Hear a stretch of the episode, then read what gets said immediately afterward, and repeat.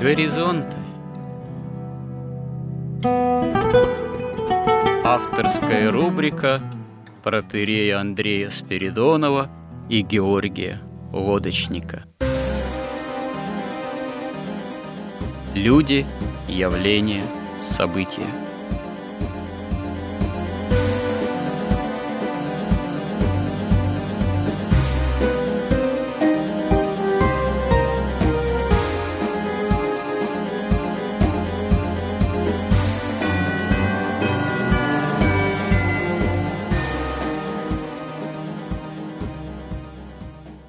Добрый день, уважаемые радиослушатели.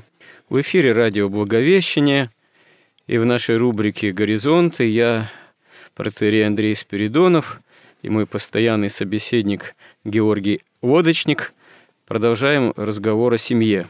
Мы поговорили как о идеальной семье, какова она должна быть с христианской точки зрения, поговорили, что необходимо для создания настоящей семьи, а также о неких условиях, для сохранения семьи и пришли к выводу, что современный мир, он, конечно, не предоставляет таких условий, и речь может идти, видимо, только о том, чтобы не переделать окружающий мир, потому что у нас нет таких средств и возможностей, чтобы, не знаю, школу там тоже переделать светскую, для того, чтобы в ней было безопасно в плане духовном и комфортно обучаться нашим детям.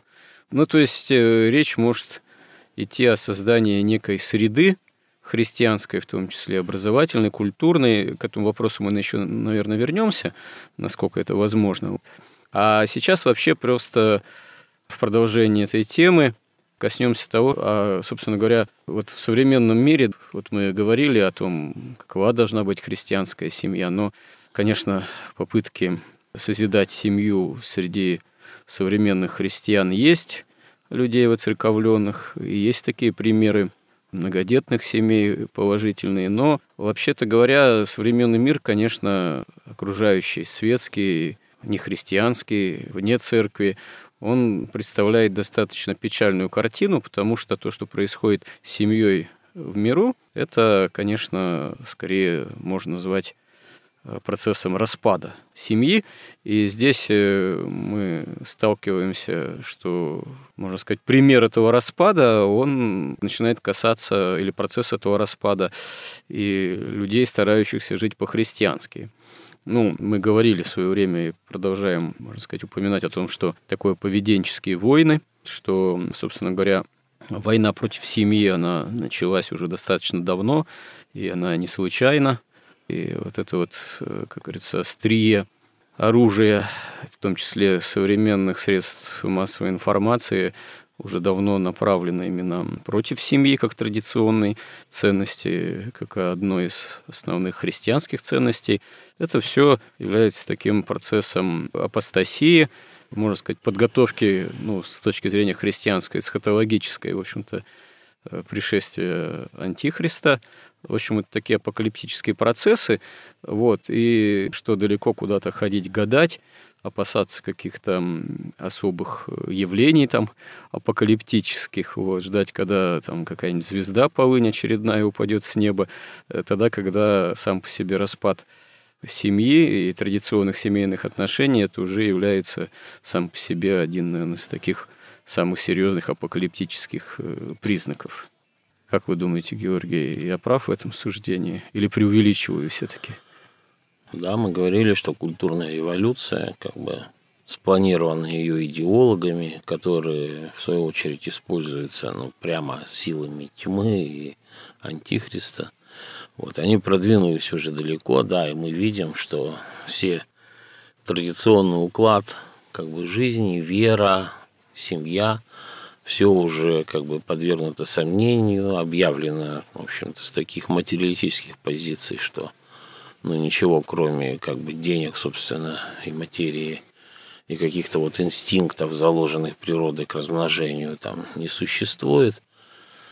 Ну, даже вот сейчас снова стали обсуждать вот закон о оскорблении чувств верующих, да, вот в каком состоянии сейчас находится общество уже, что государство, оно не может сказать, что надо ввести закон о богохульстве или о святотатстве, потому что оно как бы не может признаться в том, что Бог существует оно говорит, что ну а может его не существует. Ну, вот... ну такой, да, государственный агностицизм. Не атеизм, как раньше было вот в чистом виде, а скорее Бог это, да, такая фигура умолчания, которым в плане идейном, э, можно сказать, социальном, общественном государство ничего сказать не может. Вот. Э, иногда только некоторые наши государственные деятели апеллируют к православию как вот исторически бывшей, да, традиционной некой идейной ценности, но даже не в плане действительно такого миропонимания, что есть Бог и есть нравственные законы Богом данные. Ну да, государство не изведено до такой степени, что оно уже признает, да, вера – дело частное. Не Дело вере, хорошее, но частное. Оно да. как бы вообще частное, да. Кто mm-hmm. во что хочет, тот в то и верит. Там образ жизни тоже дело частное. Там ты гомосексуалист или лесбиянка, феминистка. Нужно ли тебе вообще замуж выходить? Может, тебе лучше пойти к станку ну, к станку, конечно, не охота, а в офис или куда-нибудь на сцену, конечно, поприятнее пойти туда. Вот, вот это тогда ты себя реализуешь, а в семье ты погрязнешь в бездуховности, будешь эксплуатируема там какими-то ну, во-первых, свое тело отдашь на такое производство, воспроизводство людей каких-то, детей, на них деньги, время тратить, и, значит, муж еще будет тут требовать еды. В общем, ну зачем тебе все это? Получается, что государство вообще как бы волей-неволей становится выше Бога, выше там сатаны и всех, и говорит, мы над схваткой. Вот мы главное что?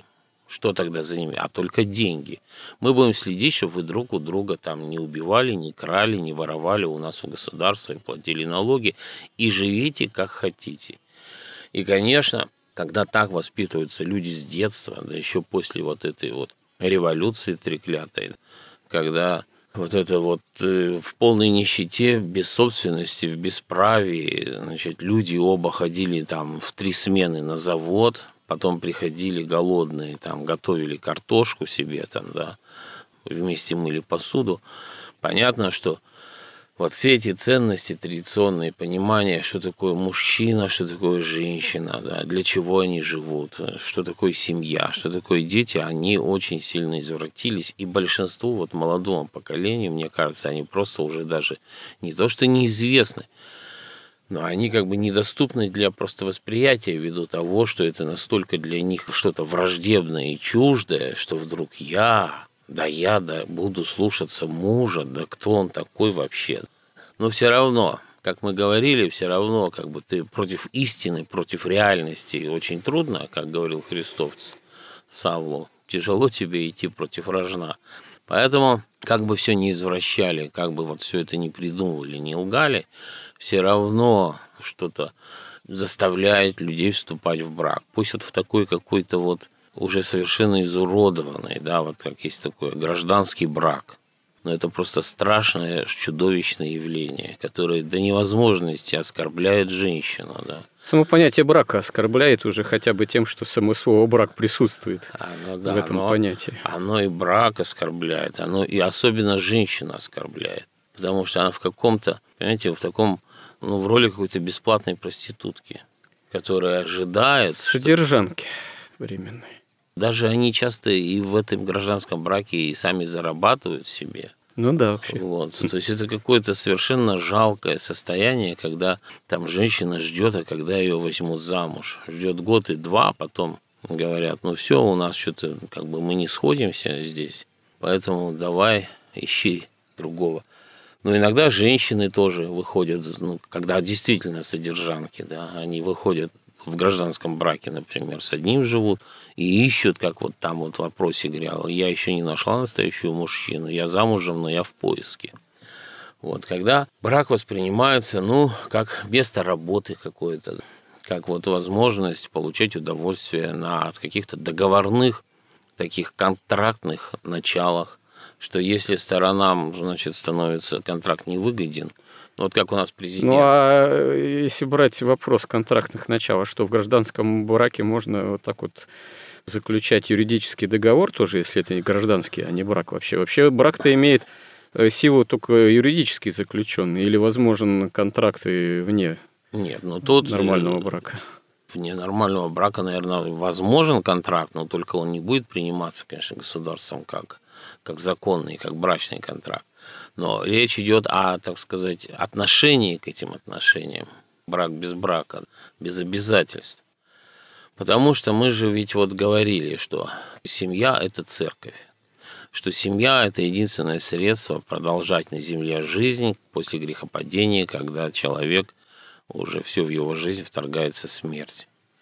Что женщина – это премудрость, облаченная в любовь. Мужчина – это любовь, облаченная в премудрость, в браке.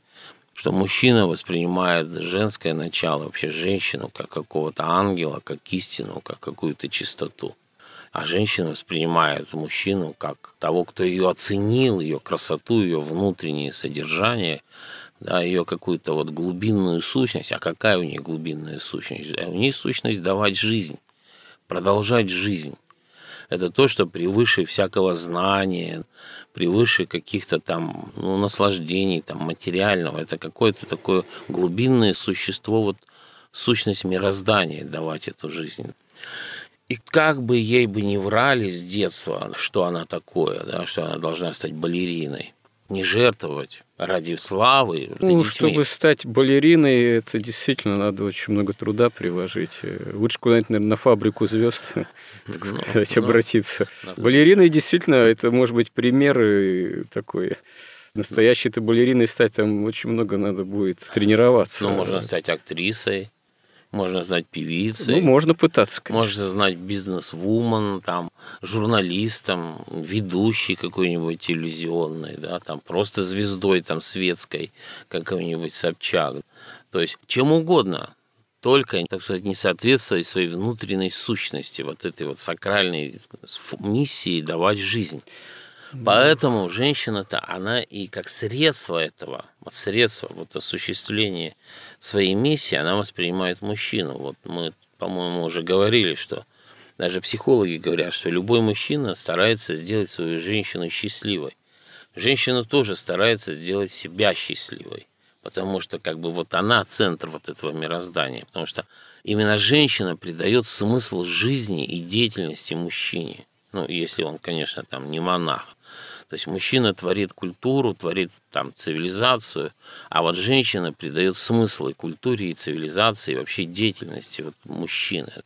И она его мотивирует на эту деятельность, она дает ему силы для этого, она дает свою энергию, свою нежность, она ухаживает за ним, и она, тем самым муж обеспечивает ей безопасность и социальное положение, и просто еду, и место, где жить, и пространство, где она может – уже создавать вот этот дом, вот эту атмосферу семейную.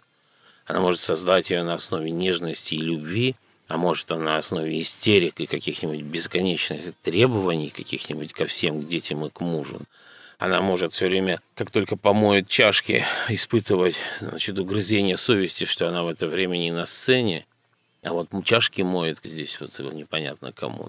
Настолько все извращено, что, конечно, женщине как бы самостоятельно, вне церкви, очень трудно всему этому противостоять.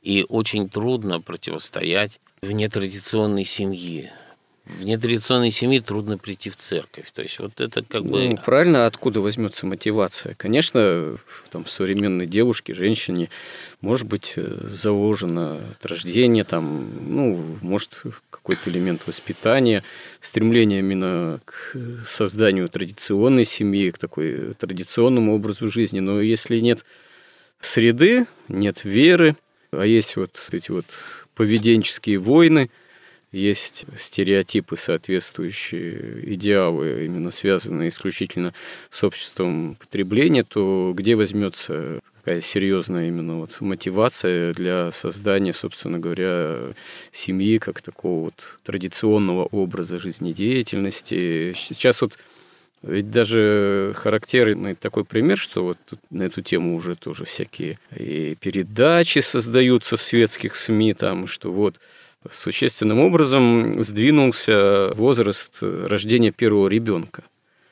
Не 20, там 25 лет, вот 20 до 25 лет самый такой в общем-то, считается период, э, когда как раз-таки еще мама там потенциально она молодая, у нее организм соответствующий и так далее и тому подобное. Вот. И как раз в это время и рожать первого ребенка или первенцев детей это и надобно. Но все сдвигается куда-то уже ближе, в лучшем случае даже уже к 30 годам, если вообще не за 30, а то и многие, сейчас масса примеров, когда вот такие вот бизнес-леди там, ну, в общем, которые стремились пожить в свое удовольствие, достигнуть какого-то роста в карьере, вообще просто насладиться свободной такой жизнью, где-то уже спохватываются к 40 годам что детей-то нет, пора бы уже завести себе, как это говорится, заведу себе ребенка, вот хорошо, если там замужем, а то и не замужем будучи, и тут начинается уже масса проблем, связанных со здоровьем, с осуществлением репродуктивных функций, уже достаточно в таком возрасте немолодом. Ну и, собственно говоря, и на жизнедеятельности общества это тоже сказывается. Мало того, что общество стареет, так оно еще и детей начинает рожать уже в достаточно таком зрелом возрасте, вот, а то и для женщины уже, можно сказать, пороговом в этом отношении. Да, тот же Лукач, он проводил этот свой культурный террор, как начало и основу всей этой культурной революции, он Лукач это кто, напомните? Нашим Георг слушателям? Лукич, основатель вот этого франкфуртской школы, ну, да, да. которая разрабатывала всю эту теорию, марксист, сын банкира, ну, в общем, как у всех у них, у марксистов. Они пытаются убедить их, что вот все, о чем мы говорили, вот об этом высоком, истинном, ничего этого не существует. Что даже пол-то у них неизвестно, может быть, и совсем не мужской, и не женский, а создали там десятки гендеров.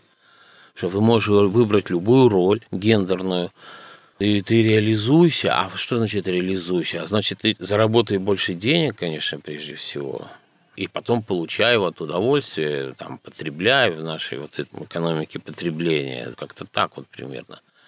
Ты вот хочешь в такой гендерной роли получать, в такой, а тебе удобнее в такой, ну вот в такой получай. И получается, что, во-первых, мы говорили, что после вот этого прерывания традиции вот этого отцовства-сыновства, традиции семьи, где мужчина главный, в христианской семье, который передается вот этой и вера, и доблесть, и понятие о доблести и чести, там, отваги, о всем от отца к сыну, все это пресеклось, но и мужчины стали тоже ведь. Сейчас вот когда разговариваешь с молодежью, женщины говорят, а где взять мужчину-то? Их нет. Это не мужчины. Это не мужчины, да. Ну да. Потому что... Проблема найти. Мужчины, Кандидата, да, в мужья, а, Мужчины говорят, а где женщину-то настоящую? Где вы видели вот этого ангела чистого? Я вижу только, ну, там прелести какие-то мне постоянно демонстрируют. Но я не вижу ни верности, ни чести, ни какого-то интеллекта, ни какого-то образования. И вообще не стремления, я не вижу стремления отдаться целиком, стать частью меня. Я вижу стремление использовать меня. Но я не вижу стремления как бы полностью стать частью меня. Вот, частью... Обоюдное стремление использовать друг друга оболюдное стремление использовать друг друга, и как их учат, опять же, на уроках там сексологии, что ну, это просто, можно сказать, почти что атовизм доставшийся, но вот таким образом люди, двигалась эволюция, через вот эти сексуальные отношения рожались дети. Сейчас этих детей полны-полно, миллиарды, и зачем вам в этом участвовать? Вы должны преодолеть в себе, ну, раз вам хочется, и потом еще, еще рассказывают, что это очень полезно для здоровья, что это полезно для здоровья. И происходит что? Идет такая девушка, вступает в отношения для здоровья, ну и просто чтобы сказать, что а я вот тоже, как и все, да, уже такая продвинутая. Для здоровья же из интереса это делает юноша. А потом, понимаете, вот как нам даже, ну, совершенно банальные такие там даже женские истины старые, что из любовницы в положение жены перейти невозможно. Потому что каким бы ни был павшим, там, прожженным там, мужчина, там, глупым или умным, но он жениться для него все-таки нечто святое. Но если он, конечно, не просто ростовщик и женится на деньгах. Все же в любом мужчине, когда он хочет жениться, это для него что-то святое, священное, и он хочет вот именно чистоту, вот эту ангельскую. А в гражданском да. браке это отсутствует тоже. А То после есть... гражданского брака, ну все, ну когда девушка променяла свою сакральную чистоту уже, просто ее отдала на поругание похоти, она же утрачивает это. Ну хорошо, ты живешь с ним в гражданском браке, он уже знает тебе цену. Уже никакой сакральности, никакой вот этой вот непознанности, которая есть в невесте. Ничего святого уже нет. Мало того, этот брак не освящен церковью, нет венчания, нет вот этой благодати, которая укрепляет, нет вот этой любви, есть просто растерянность какая-то, непонятно и зачем, и почему тогда я должен вот с этой женщиной сейчас жить. Она воспринимается как-то непонятный статус, то ли наложница, то ли проститутка, которая деньги не берет, то ли вот пристала ко мне, чтобы я на ней женился. Это же вот, понимаете, ну, в каком-то смысле а как же этот танец-то испанский? Вот корида есть, да, там мужчина укращает быка, а вот этот танец, эта женщина укращает того мужчину, который укращает быка. Все построено на чем? Что женщина должна вызвать вот это ощущение любви, вот это желание ее познать, познать не, не просто физиологически, а вообще и духовно, вообще в целом, ее как-то полюбить, чтобы ей как бы служить, да, и он должен вот на этом коне разбегаться и подпрыгивать к этой вот башне. Для него должна быть как бы пределом мечтаний ей владеть, да, он должен перед этим дать клятву ей, и Богу, и людям, да, и заключить вот этот сакральный союз, а когда она к нему приходит просто ну и что он потом? Он смотрит на нее, как на какую-то уже обузу. Ну, первые 3-4 месяца там может быть, это его как-то их всех обоих и восторгает, да, а потом она начинает чесать затылок. А когда же он на мне женится, если ее как-то там более-менее все устраивает, тем более она смотрит на часы, время-то выходит, а он начинает думать, а вообще, ну и что, вот ради этого я должен сейчас работать всю жизнь? Детей нет, ничего нет, благодати нет, клятвы нет. Понятно, из этого положения уже перейти из гражданского брака в ранг жены чрезвычайно трудно. Ну, бывает все-таки. Нет, конечно, бывает. бывает. Тут, э, вы знаете, проблема тоже, вот как это все объяснить-то? Вот сейчас вы затронули действительно в сравнении с тем сожительством, которое у нас именуется гражданским браком, ну, высокое понимание именно христианской сакральности настоящих отношений в браке. Вот. Но Вообще, часто очень на исповедях сталкиваешься, если кто из молодых людей приходит, чаще девушки, женщины приходят с проблемой в том, что вот она живет, они уж там сколько-то лет живут в так называемом гражданском браке. Тут уже разговаривать о вот этом высоком понимании уже как-то бессмысленно, уже поздно. Вот, и не доходит. Тут приходится больше говорить вообще об ответственности.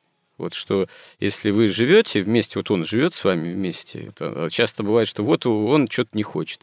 Я бы хотела уже за него выйти замуж, там, оформить наши отношения, а он не хочет. Ну хорошо, а он, ну, вот вы его любите, да, я его люблю, а он вас любит, ну да, он меня любит. Ну хорошо, если он вас любит, он же должен, наверное, ответственно отнестись к вам. Вот любовь это же прежде всего ответственность все-таки.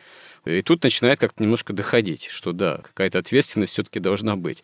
А в данном случае другая сторона этой ответственности упорно бегает, так сказать. Или говоришь, ну, вам надо все-таки как-то вопрос ребром поставить. Тем более, если вы хотите быть в церкви, если вы хотите причащаться святых христовых тайн, да, я хотела бы, то вы должны просто вот этот вопрос перед другой своей стороной поставить. Если он вас действительно любит, то надо заявление в ЗАГС, наконец, уже подавать, и там уже, может быть, и венчаться уже, но хотя бы для начала заявление в ЗАГС. И исключительно тут основным аргументом оказывается вот, что любовь должна быть ответственной, должна быть ответственность. То есть, а другая сторона должна быть ответственность даже за то, вот, ну, хотя бы в данном случае, вот если вы хотите быть в церкви, если он вас любит и понимает, что для вас это ценно, вот вера, церковь, литургия, причащение, и вы хотите с ним продолжать жить, то он не должен служить препятствием для того, чтобы вам быть в церкви, чтобы причащаться. И вот здесь вот действительно тогда уже возникает такая дилемма. Ну и ответы бывают высказывания разные, иные говорят, да, я этот вопрос должна поставить, там действительно надо как-то решать, поговорить. А некоторые смущаются и говорят, ой, а я не могу перед ним так этот вопрос ставить, он меня тогда вообще, наверное, бросит, так сказать, ну и так далее. Вот тут Тут уже просто вопрос именно возникает элементарной ответственности, уже даже не о высокой степени нравственной, таинственной, таинственной, сакральной брака. Уже все это уже ускользнуло и вряд ли так вот достижимо, вот, а хотя бы элементарная ответственность, даже вот такая человеческая, ну и, скажем, гражданская.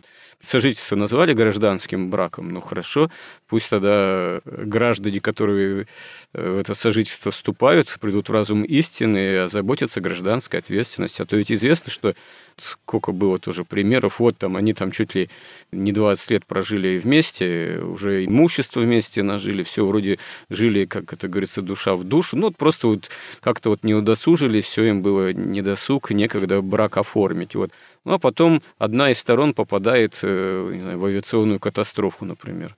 Чего не бывает э, в этой жизни. И другая сторона тело не может получить, потому что, естественно, не толком там оформить какие-то имущественные, наследственные отношения, потому что если брак не был заключен, то для государства это так называемый гражданский брак, это сожительство, оно ничто юридически не работает. Все ну, эти вот уже правовые даже... аспекты. Сейчас даже геи, лесбиянки этим озаботились. Чтобы тело получить. Да, а чтобы тело тело, получить, да. а то, что принадлежало этому телу. Mm-hmm. На самом деле тут, конечно, в гражданский брак это ложь, сплошная ложь с обоих сторон, бесконечная, циничная ложь, потому что иногда они говорят даже, и кажется, мы это уже затрагивали, мы выше, ну да, зачем венчания. нам эта отметка да. в паспорте? И мы, отметки в паспорте мы Что, выше. типа, отношения, брак, любовь к этому разве сводится, да. говорят? Ага. И венчание тоже мы выше венчания. Ну, в наше время все-таки церковь, она, в общем-то, даже и не обязывает венчаться, а, но законность брака, будут это или не будут, брак или не брак, она определяется даже с точки зрения церкви его вот, юридическим оформлением.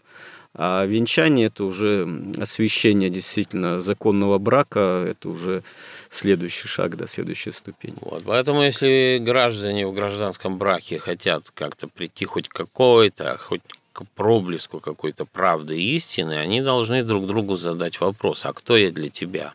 Источник наслаждения или что? Партнер там по жизни, чтобы было не скучно там с кем выпить вечером, там, ну кто я для тебя? Вот женщина может спросить. То есть ты не берешь навечно меня в жены, ты не отвечаешь за меня, и как только я там у меня, например, не знаю, шрам появится, и ты уже пойдешь в другой без шрама, что ли, или как? Или он может сказать, а я кто для тебя, я что, просто тебе вот... деньги приношу, а потом да. ты найдешь более богатого, ты туда, что ли, убежишь? Странным образом приходилось сталкиваться с такими ситуациями, когда мужчина, потенциальный, так сказать, супруг, хотел бы заключить брак, ну, в такой ситуации так называемого гражданского сожительства брака, а другая сторона, женщина была почему-то против. Ну, против была, потому Такое что... бывает. Ну, потому что она его не считает своим мужем, ну, она да. не считает его достойным себя. И лжет, что она выше вот этого паспорта. И также он считает, но мужчине-то уже вообще не интересно жениться на той, с кем он в гражданском браке прожил. Поэтому недаром в русском языке невеста неизведанная, вот на ком, хочет он того или не хочет, на самом деле любой мужчина хочет жениться. Это как акт вот этого сакрального познания, это как бы акт реализации себя в мироздании. Да, это важный момент. Невеста как неизведанная. Если человек перешагивает через эту, эту возможность, растаптывает, то лишается действительно очень важного сакрального, таинственного начала в своей жизни. И это действительно как исправить. Ну, если... поэтому вот женщина, вот это ее целомудрие, это как бы ее сущность сакральная, ее как бы настоящее смысл и предназначение. И она может только, когда она берет и отдается кому-то, да, то есть она отказывается от своего я, от своего рода, от своей там племени, от своей семьи, от своих каких-то там идей и мыслей. Она становится частью, ребром вот этого своего избранного, который ее полюбил. То есть она принимает его семью, она принимает его веру, она, а лучше, конечно, чтобы вера была одна, она принимает его культуру, его мысли, все его принимает и становится частью, частью его. Это огромная жертва. Но и мужчина, принимая женщину себе, представьте себе, вставить себе ну, на место ребра у сердца кого-то, кто может с этим с тобой потом делать что угодно, когда ты ее любишь. И когда ты ее принял, а также сакрально принял как свою жену, за которую ты отвечаешь до конца, вообще в вечности, и которую ты должен обеспечивать, защищать, если нужно за нее умереть. И ты ей доверяешь все на свете, все тайны, все свои слабые места, она может из тебя веревки видеть. Это тоже жертва. Брак – это шаг такой, единственное, с чем могу сравнить, с крещением. То есть это такой в жизни, такой да. важнейший акт, сакрально-духовный.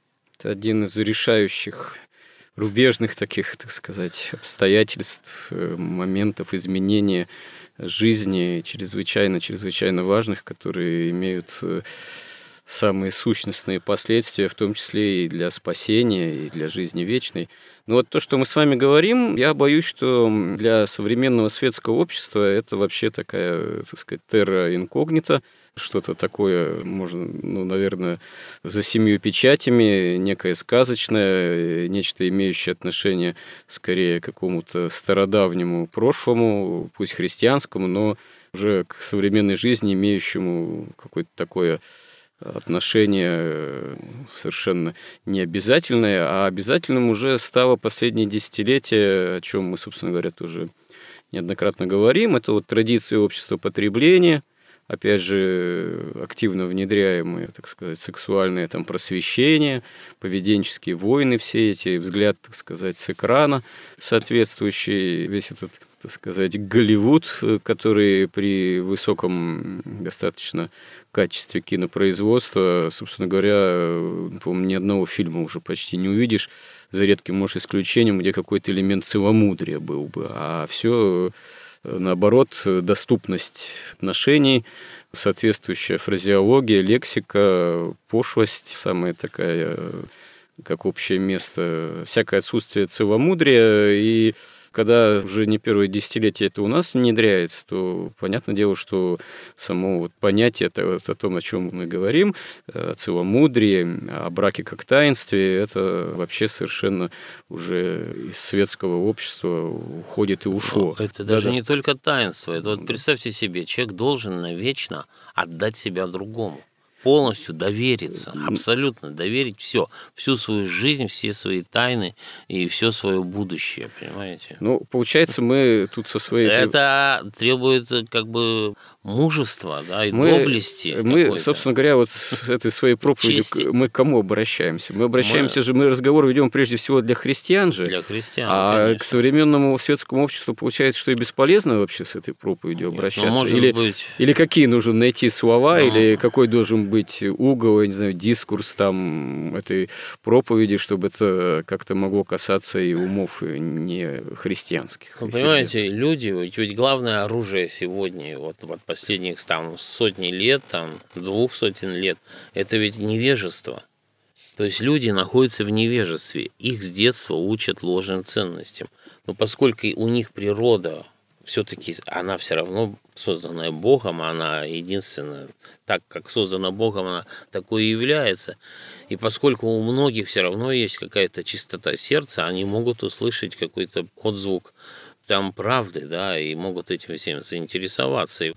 А если христианам говорить, конечно, тут самое главное, если о семье говорить, то нужно сказать что? Что первое – это чтобы девушки ценили вот эту свою высшую драгоценность, вот это свое целомудрие, и не растрачивали его не ради интереса, не ради там какого-то статуса в компании, там, не ради там любопытства, не ради просто похоти, потому что потом они не смогут создать настоящую семью. И вся их жизнь будет бессмысленной.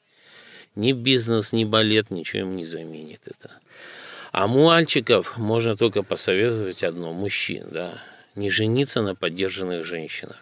Потому что когда как машину вы берете поддержанную, вы будете везде видеть присутствие прежнего хозяина. Это уже не ваша машина, это какая-то ваша общая машина, и дети у вас будут общие.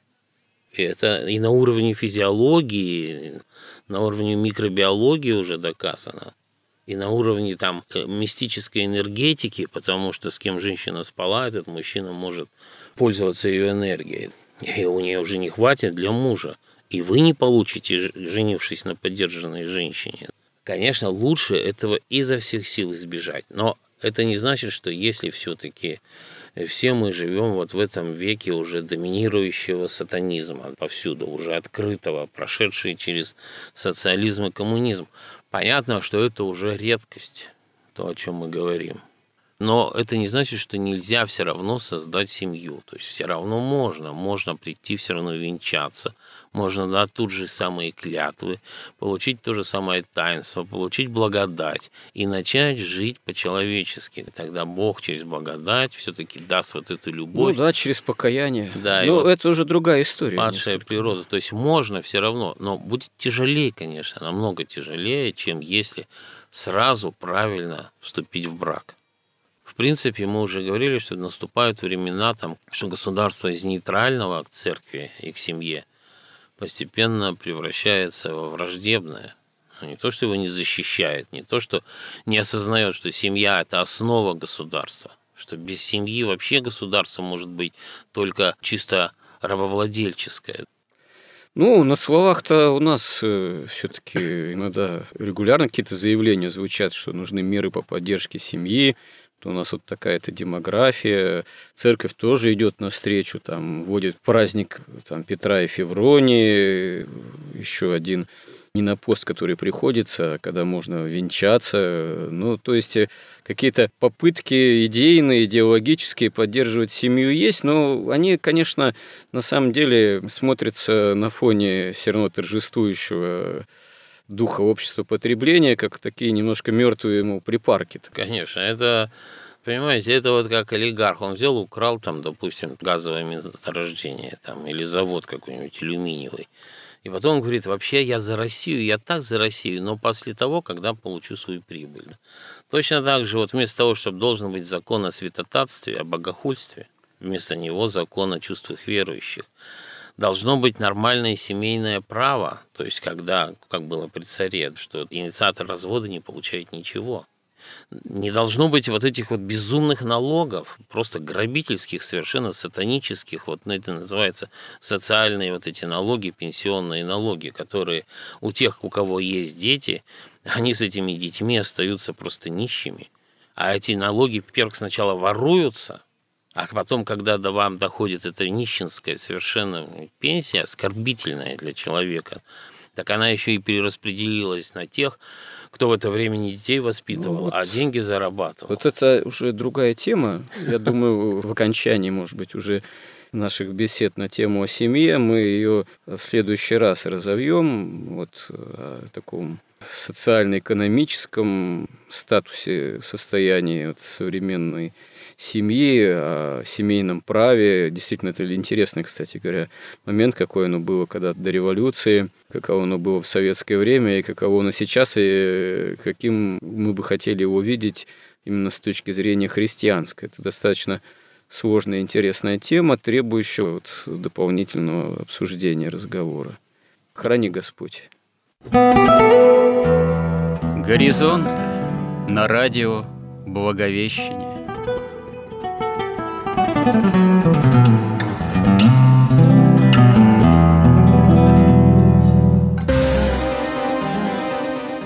Разговор вели протерей Андрей Спиридонов и Георгий Лодочник.